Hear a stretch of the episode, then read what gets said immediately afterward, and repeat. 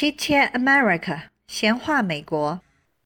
以下有三期节目是我和儿子的母子对话。我们呢，先从他现在的生活，就是他大学和参军的这个生活分享，包括他的一次呃自驾，从美国的东海岸开车开到西海岸。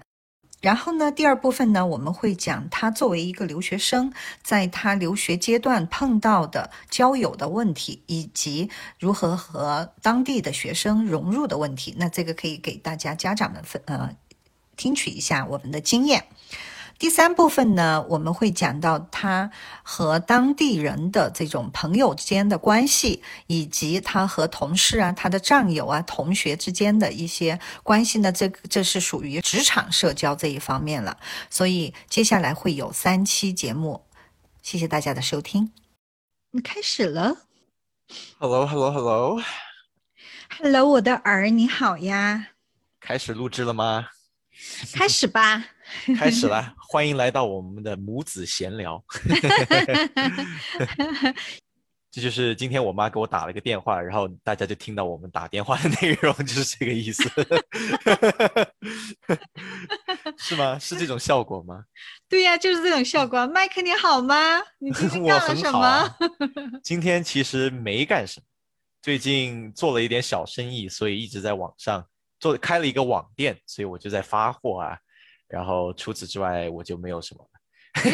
哎，分享一下嘛，你这个一倍的开店经验。对，因为我刚刚从部队的航校呃退下来，啊，因为是从正规军全职退到又回到了呃当地的呃 National Guard。可能大家新的听众没有知道哈，之前有说过我是在美国的呃陆军 National Guard，就是国国民警卫队服役。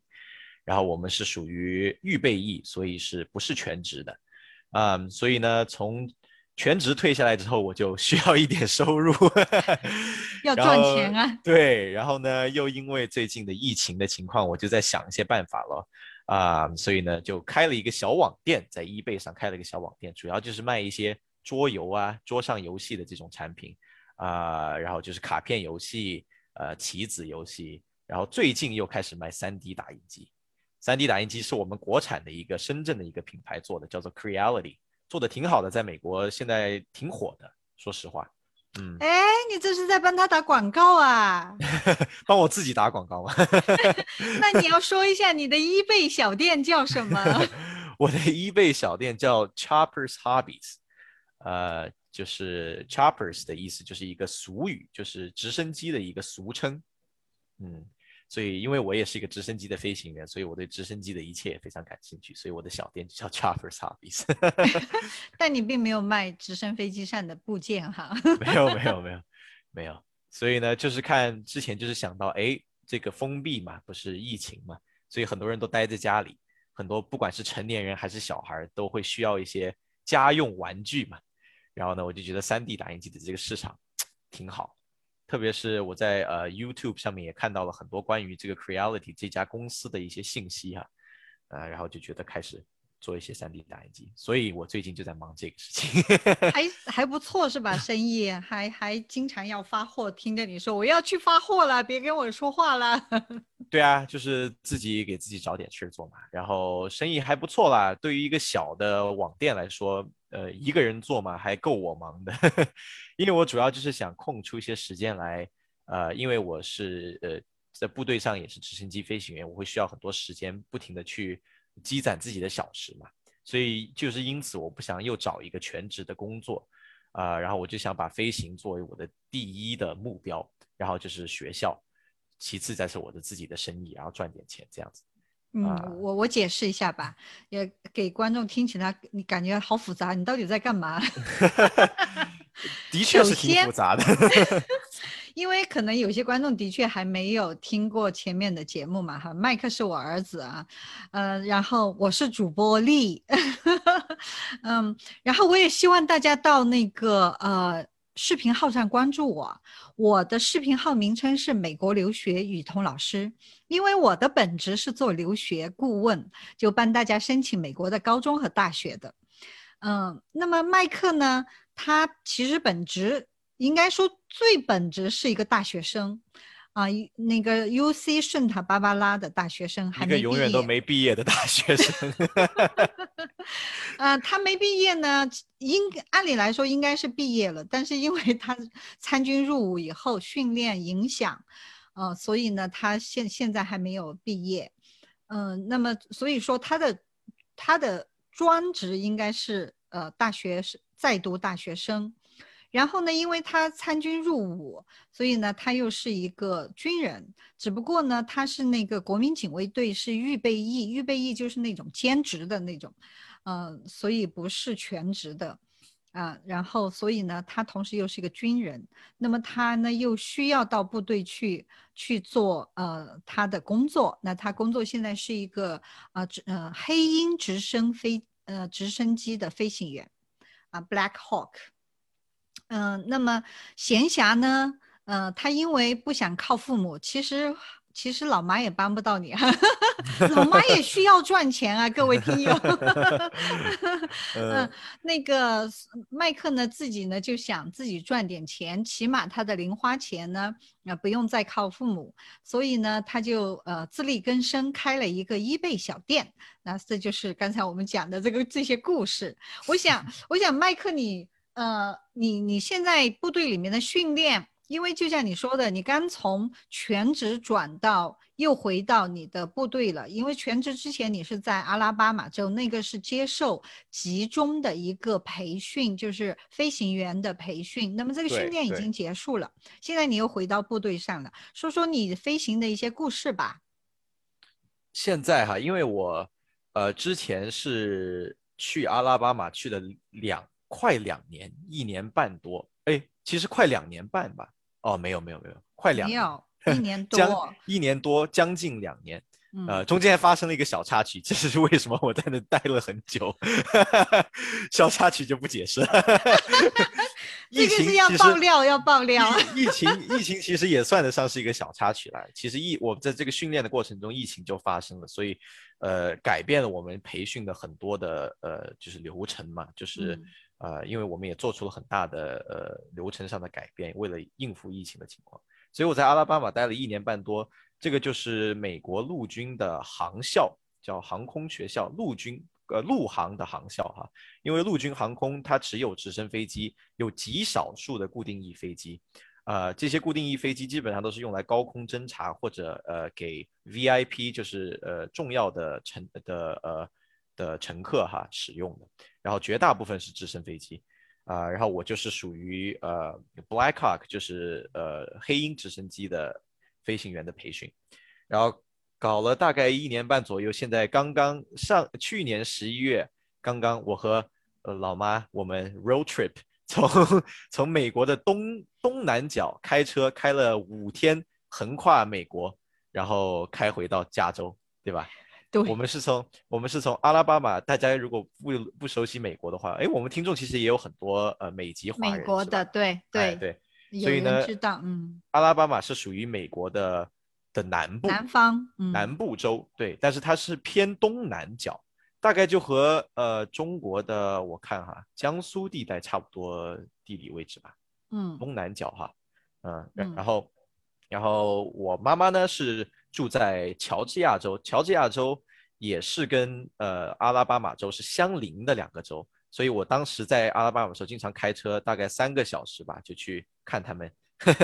每两周每两周三周会去一次。那是疫情之前。疫情之前，然后我们两个就开车从我从阿拉巴马开到乔治亚亚特兰大接了妈妈，然后我们往北一路北上，先北上去了呃音乐圣地。去了音乐圣地 Nashville，是是在美国的田纳西州的 Nashville，对，美国乡村音乐圣地。这个你们也可以看我妈妈的呃视频视频号，我们有一路做 做视频录制，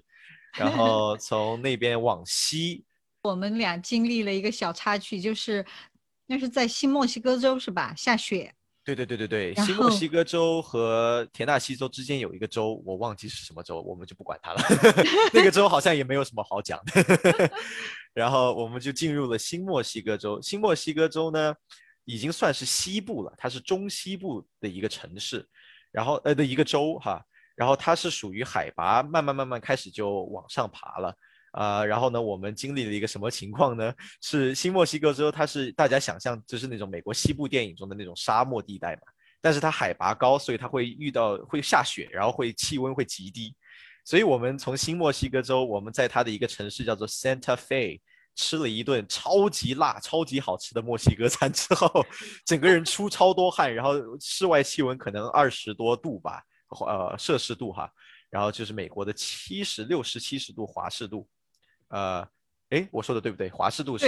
非人还是华氏？嗯哼，嗯，然后我们就继续往西部开，然后海拔马上上升，突然一下，我们就爬到一个山里面，就开始下冰雹，哇，开始疯狂的下冰雹和下暴雪，然后呢，这这之间只经过了大概五分钟左右哈，我们从五分钟从大太阳的沙漠进入了暴雪地带。然后呢，慢慢开，慢慢开，然后慢慢慢慢，那个雪越来越大，越来越大，然后前面的路几乎都看不见了，然后路上全是积雪和和结冰，然后突然一下能见度就降到大概大概一百米不到，五十米不到啊的能见度，然后我们突然就看到了一个铲雪车，因为美国的铲雪车都是有呃有闪着黄色的灯嘛，所以我们看它看得很清楚，我们就知道哦完蛋了，一有铲雪车的意思就知道这个路面积雪可能比较严重，然后我们就慢下来了，但是呢。我的那个时候，我开的是一个皮卡车，是一个呃丰田的皮卡车，然后我后面拖着我全部的家当，大概大概三千多磅的东西拖在我的小皮卡小丰田皮卡车的后面，然后呢拖着后面拖东西的时候开车呢，也是因为我可能经验有点不足哈，因为那个后面拖着东西的时候，你每次加速和减速，你拖着的那个拖箱都会把你都会给你的车造成一定的，就是你一加速它会。嘣一下冲上来给你冲你一下，或者你一减速，它也会冲上来冲你一下，或者它会拉你往后。就是因为这样子，我们其实当时开的也很慢了，但是突然一下我就脚踏了一下油门，然后车子可能档比较低，它的那个扭力比较大，然后突然一下加速，然后后面的那个我拉的货箱，然后就就把车子拖了一下，一拖了一下，那个轮胎马上就失去，呃，那个失去呃摩擦力了哈，就失去 traction 了。然后马上车子就打滑，打滑，然后我们整个车车子车厢就开始横向的往右漂移，然后这个时候老妈 一度的疯狂吼叫啊！老妈当时还在录像呢，老妈当时还在兴奋和激动的看着我穿越了，刚刚还在那个夏天，突然就来到冰天雪地之中，正在兴奋的录像，准备做视频的。对对对，然后还好我当时下意识的就是处理的比较得当。就是听友们，如果你们没有在雪地里开过车的时候，哈，你一旦打滑，不管是雪地还是在雨水的情况下，你千万不能脚踩急刹车，因为你的轮子一打滑了，那个时候你的轮胎和路面已经没有什么摩擦力了，然后你一急刹车，轮胎一锁死，那就更没有急刹，它更没有摩擦力了，这样你整个人和车马上就飘出去，你就没办法，这个时候你就必须得缓缓冲的去踩你的刹车，就是慢慢慢慢的去踩刹车。然后把车子给慢慢慢慢的停下，然后一直一一定不要着急，你一着急了，手一乱打方向盘，一踩急刹车，那你就完蛋了，整个车就完全失去，呃，路面的摩擦力，然后你就可以，然后你就几乎就是滑出路面。不过当时还好，就算我们滑出路面了，也是草皮，也没有也不会有什么太大的危险，不是在山坡坡上这样子。对，但是还的的确是还好，不过我我我挺吃惊的，儿子，当时你怎么那么镇静啊？哎。我也不知道，回想一下还是有点后怕的，因为呢，我也不知道，对我也不知道那个时候我是会保持冷静，还是会做出别的办法哈。但是我就是下意识的就做出了我我觉得是正确的反应，对的反应，然后就，然后我们就 安全。对我我我有我有看到你就是方向盘就是就是左转右转左转右转这样子的去进行微调，对吧？对方方向盘我们的车是嗯，你说你说，我们的车是。漂移了嘛？因为对吧？因为因为刚开始车子打滑了之后，我还没有我还没有百分百确定我们就是已经开始失去 traction，开始打滑。我以为我还有点控制力。然后我的方向盘就在左右左，我在我就在寻找这个车子的感觉。后面寻找着寻找着，我发现完全找不到感觉。我不管我怎么样微调我的方向盘，车子还是横向的滑动。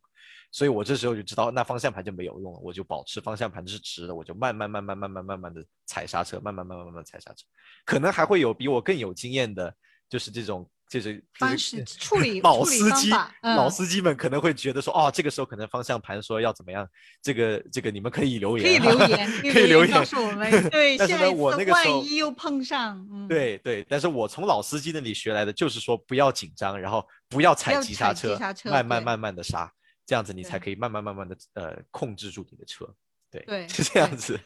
路上就发生了这个小插曲，哎呀，讲偏了。这样我们一路就呃很欢乐的，一路上就母子两个人就回到了加州。然后我现在回到加州呢，主要我人还在加州的原因是因为学习。呃，一是在这个 U C 呃 Santa Barbara 的学还没上完，还差一点点。然后呢，再者就是我，呃，是我的部队的所属是美国的加州的国民警卫队，州立国民警卫队，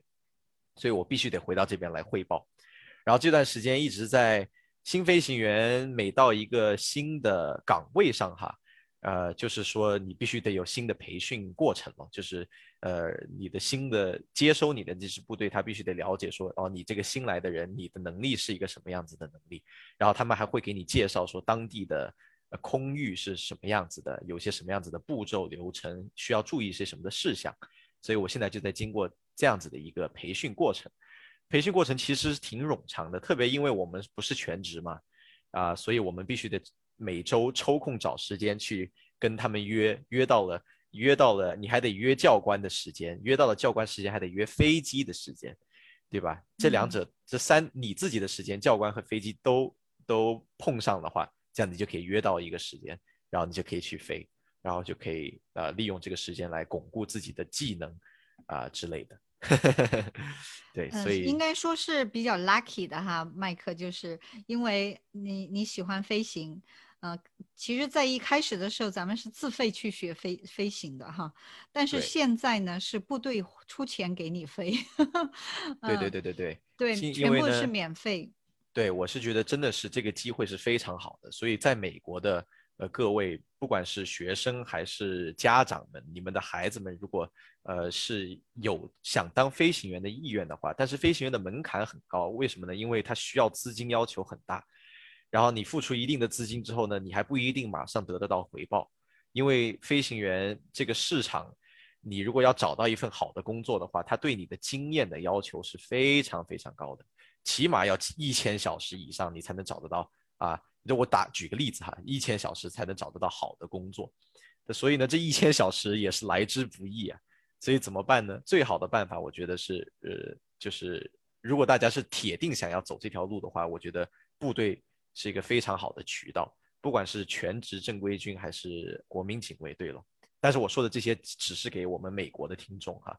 呃，就是大家如果决定要走这条道的话，部队可以给你呃完全培训，然后你在这期间你还是还是拿薪水的，所以你你的付出也是有回报的，然后你就是拿着薪水的积攒自己的飞行小时，这就是我现在在做的事情。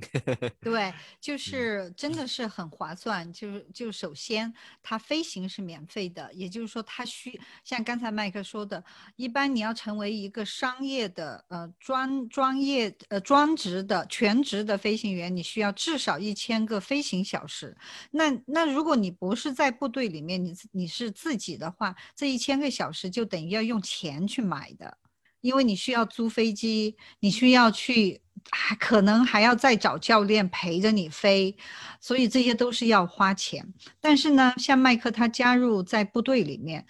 这些都是部队提供的，而且就像他说的，还要再额外付给他薪水，因为他现在是属于服兵役期期间，他哪怕他是在学飞行，也是在工作，所以真的，嗯，很划算。是 啊是啊，赚了赚了一把，赚了一把，对，但是但是也不是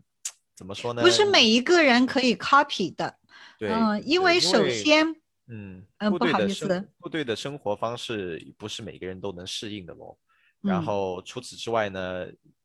在部队是部队嘛，对吧？除了除了大家平常看到的光辉的飞行员的那一面，那那私下里还有很多别的呃付出和流汗流血的过程，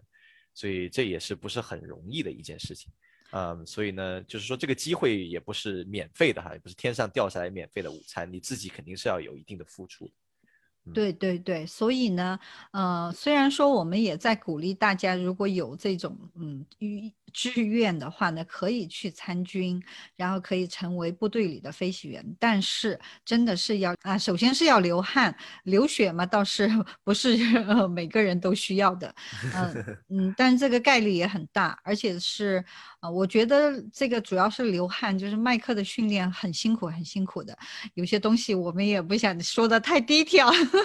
啊。基本上你们在电影里面看到的大兵的那那些那些。场景啊，呃，那种那种训练的情况啊，麦克都经历过，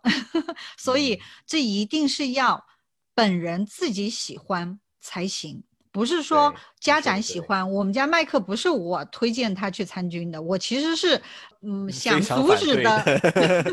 刚开始非常反对，非常反对的啊，但是。呃，麦克很喜欢，很喜欢，所以他能坚持到现在。所以就是我也有朋友啊，听到说啊，你你儿子参军了，那我也让我儿子去参军吧。我给每一个人都是这样子说，必须是你儿子、你女儿自己喜欢才可以。